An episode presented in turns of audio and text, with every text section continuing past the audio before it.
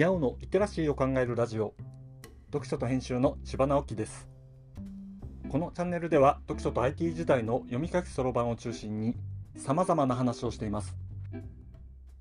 はい今日のテーマは、えー、600回記念なので、えーと、いつも来ていただいている、えー、北詰ダルさんにまた来ていただきました。はい、たびたびお邪魔します。北爪いたるです。よろしくお願いします。お願いします。あれですよね。あの短歌の本ね。短歌の世界の歩き方。はい。の方で。私のチャンネルの方にも来ていただきました。ですね。えっ、ー、とこれはいつだっけ？うん、昨日？違う。今日収録してるから、えっ、ー、と、はい、配信日の前々日に配信前々日にはい配信されてますのでよかったら。ですね。こちらも聞いてみてください。概要欄にね、リンク貼っておきますので、はい、ぜひそちらにも行っていただきたいなと思います。はい、今日のテーマ、ネタ出しをどうやっているかを話そうというものです。はい。まあ、ネタ出しって言ってもね、一般的になっちゃってるんですけど、言葉としては。何のネタ出しってやっぱり配信のネタ出し僕が一番悩んでるところはいにゃおさん毎日配信してるから余計ねネタに困りますよねそうなんですよね、まあ、なんでこんな続いてんだろうってちょっと不思議なこともあるんですけどでもまあ、まあ、だって600回だから600個ネタを出したってことですよね。うんまあ、重なってるネタもあるけどねもちろん。あるんだけど、まあ、一応600回はやってるから、やってる。いいネタは出したんだろうなということは確かにありますね。出してますよ。でやっぱりあれなんですよやってるとあの本当に詰まる時があってえっ、ー、とああ明日またやんなきゃってなってるギリギリの時もあるんですよ。うんわかります。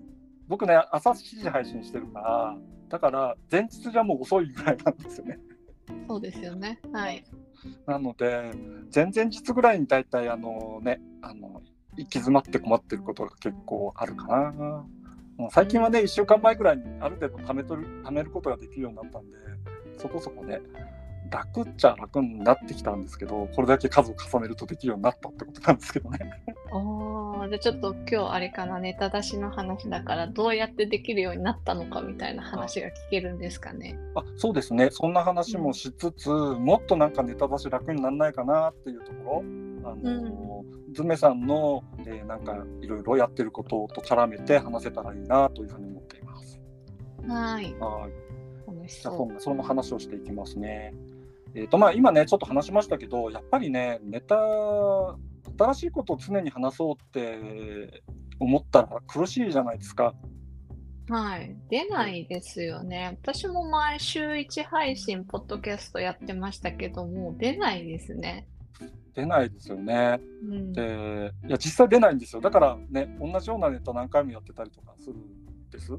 うん、でね、僕がこうずっとやってて、あの最近開き直ってるのは同じこと何回も喋ってもしょうがないなって思ってるところも実はあって。え？同じこと何回も喋ってもしょうがないっていうのは新しいことしなきゃってことですか？ていうかじゃないですか年取ったらくどくなるじゃないですか。はい。それはもうね、年だから仕方がないって開き直ったんです。あなるほど。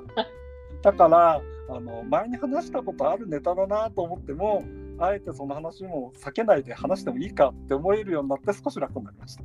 あなるほど。そそっちに開き直ったんですね。そうそうそうそう。あでもあれなんですよね。同じこと話したにしても前よりちょっと深まってることもあるので、うん、うんうん、それはそれでね使えるんですよね。うん、あとなんか聞いてる側としても同じ話だったとしても、うん、ちょっと話し方違うだけでなんか新鮮に聞こえたりとか、理解が深まったりするんで、あのいい話は何回してもいいのかなって思ってます。そうですね。それとねもう一つあるのはあの初めて聞く人の方が多いんですよね。なんだかんだ言って。ねね、うん、うんうんうん。だからまあいいやってね初めて聞く人はね前の話聞いてないからいいかみたいな。はい、ひどい話。そう、本当に。はい、ひどいな、みたいな。これ、大きなコツですよね。そうそう。続けるためのね。うん。でね、えっと、どんなふうに今600回まで続いたのってこんなやり方でだんだん変わってきたよって話をするとこんな感じだったんですよ。最初はね本当にやみくもに探してたんですよ。うんうんね、あのこんなネタなあんなネタっていろいろ探すみたいなやり方をしてたんですけどこれは本当に方法論的に何もない状態からやってたんではいね。はい。でそれをねなんかそうだな100回超えたあたりからこれじゃ辛いなってなってうん。で、まあ、せっかく毎日やってるので、あのーこれ曜日ごとに話す内容を決めたらどうかなって思い始めたのが100回過ぎたあたりなんですよね。うん。うん、で、ね、毎週7日間繰り返しになってるからその曜日ごとのネタを作れたっていうかねテーマを決めておいてその中から、えー話すものを考えていくっていうやり方をし始めたんです。この頃にね、ノーション使うっていうことも始まったんですね。ああ、なるほど。はい。うん、で、ノーションであのカレンダービューを使うっていうやり方をし始めたんですけど、うんうん。でカレンダービューであのデータベースのねカレンダービューを使ってそこにネタをどんどん書いていくってやり方をするとうんあの曜日ごとにね過去のやつって見れるんですよねダーッと。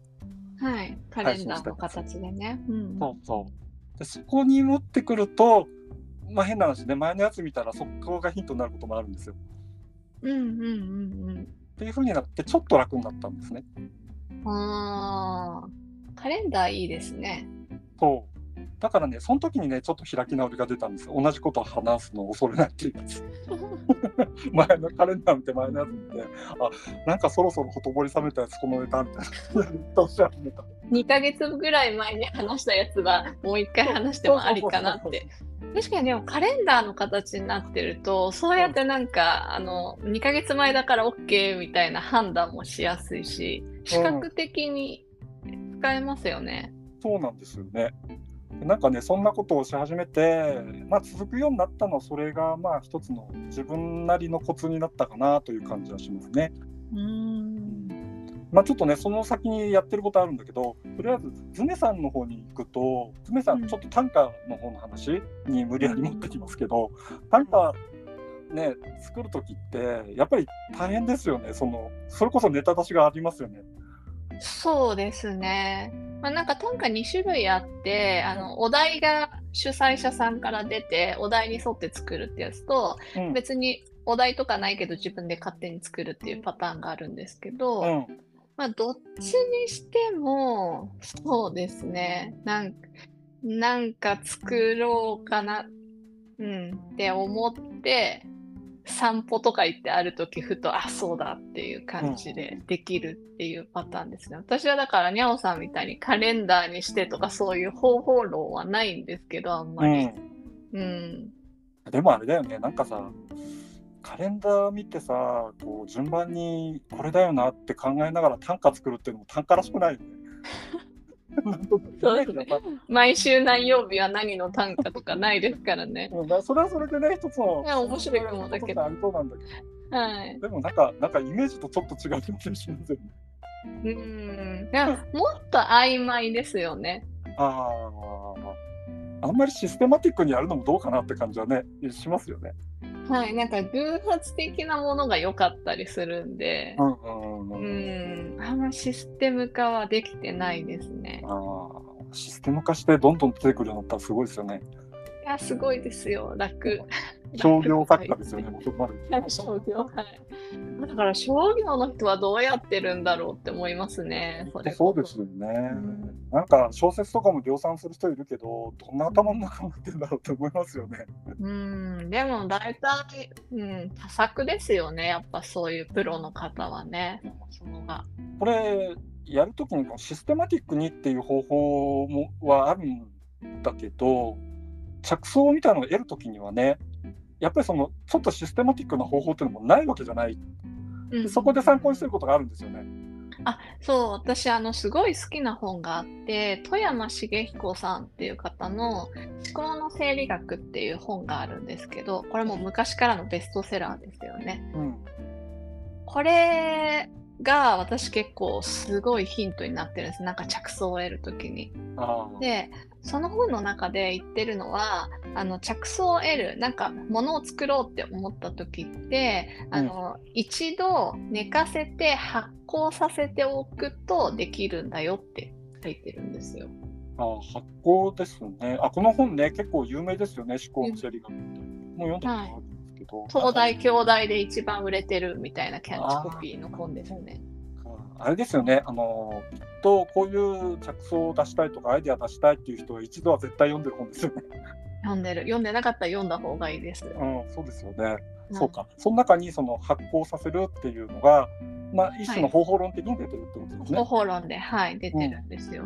で、ビールの発酵に例えて書かれてるんですけど、うん、まあその考えたいこと、テーマ、うん、にゃおさんだったら、ラジオの配信何にしようっていうテーマうんが素材なんですね。ビールでいう麦。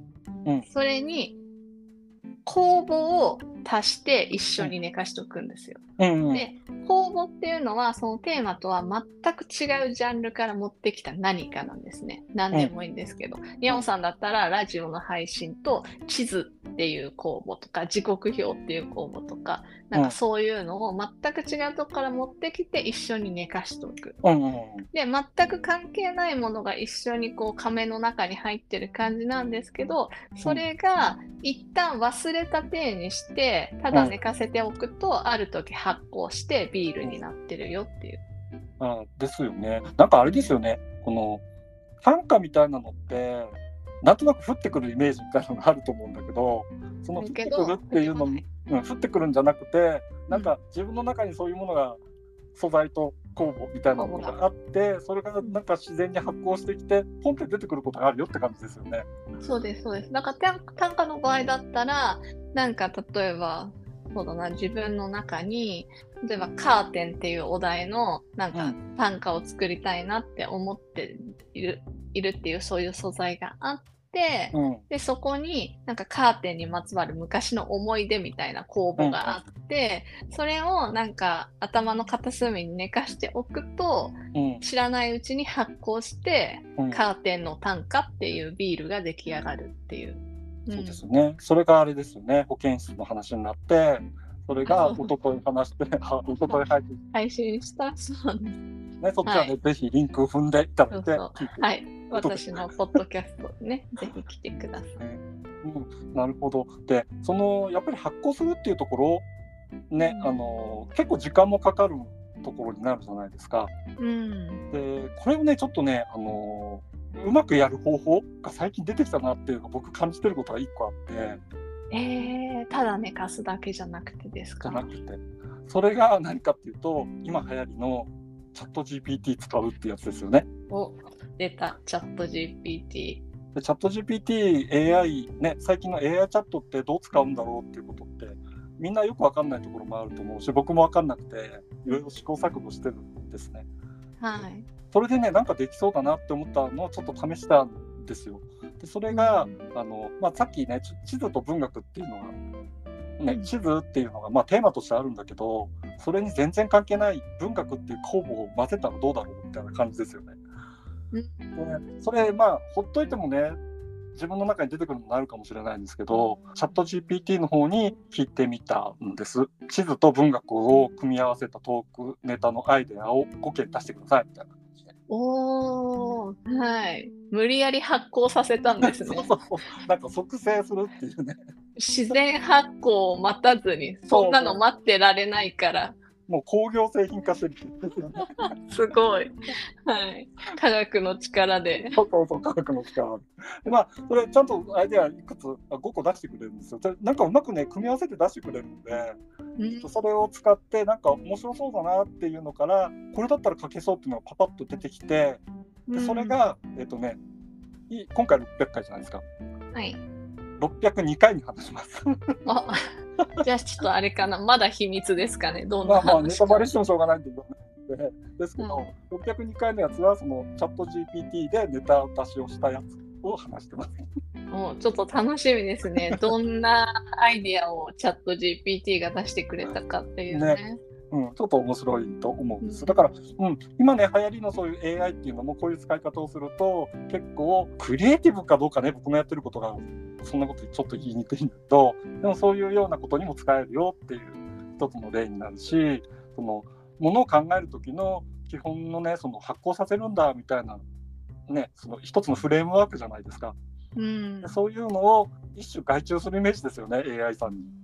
ああ、すごい。でそれなんがかその、あれですよね、発行するっていうフレームワークって、この本も何十年も前の本なんで、うん。何十年も前からあるうん。老舗のやり方ですけど、うんうん。それをチャット GPT っていう最先端のね、技術でさらに加速させるって、おすごいやり方ですよね。いいですよね。多分ね、うんあのこれ書いてくれた富山さんもね、うんこうやって使うんだよって言ってくれるんじゃないかなって想像はしてますけど。今、今ご存命だったら、僕も最近チャット GPT で発行させてるよって言うかもしれないですね。なんか絶対使えそうですよ。使いそう。はい。ね、だからこんな使い方で、まあ、僕はやってんだけどもっとねいいアイデアの出し方とかあったら知りたいしやっていきたいなっていうふうに思ってるんですよね。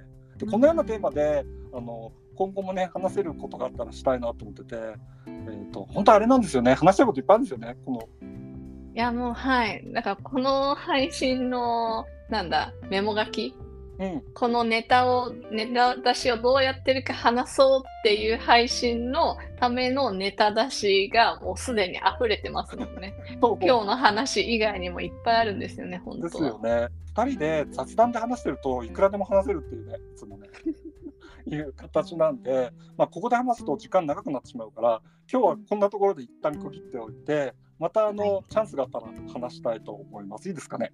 はい、ぜひお願いします。よろしくお願いします。じゃあ今日はこんなところでありがとうございました。はい、ありがとうございます。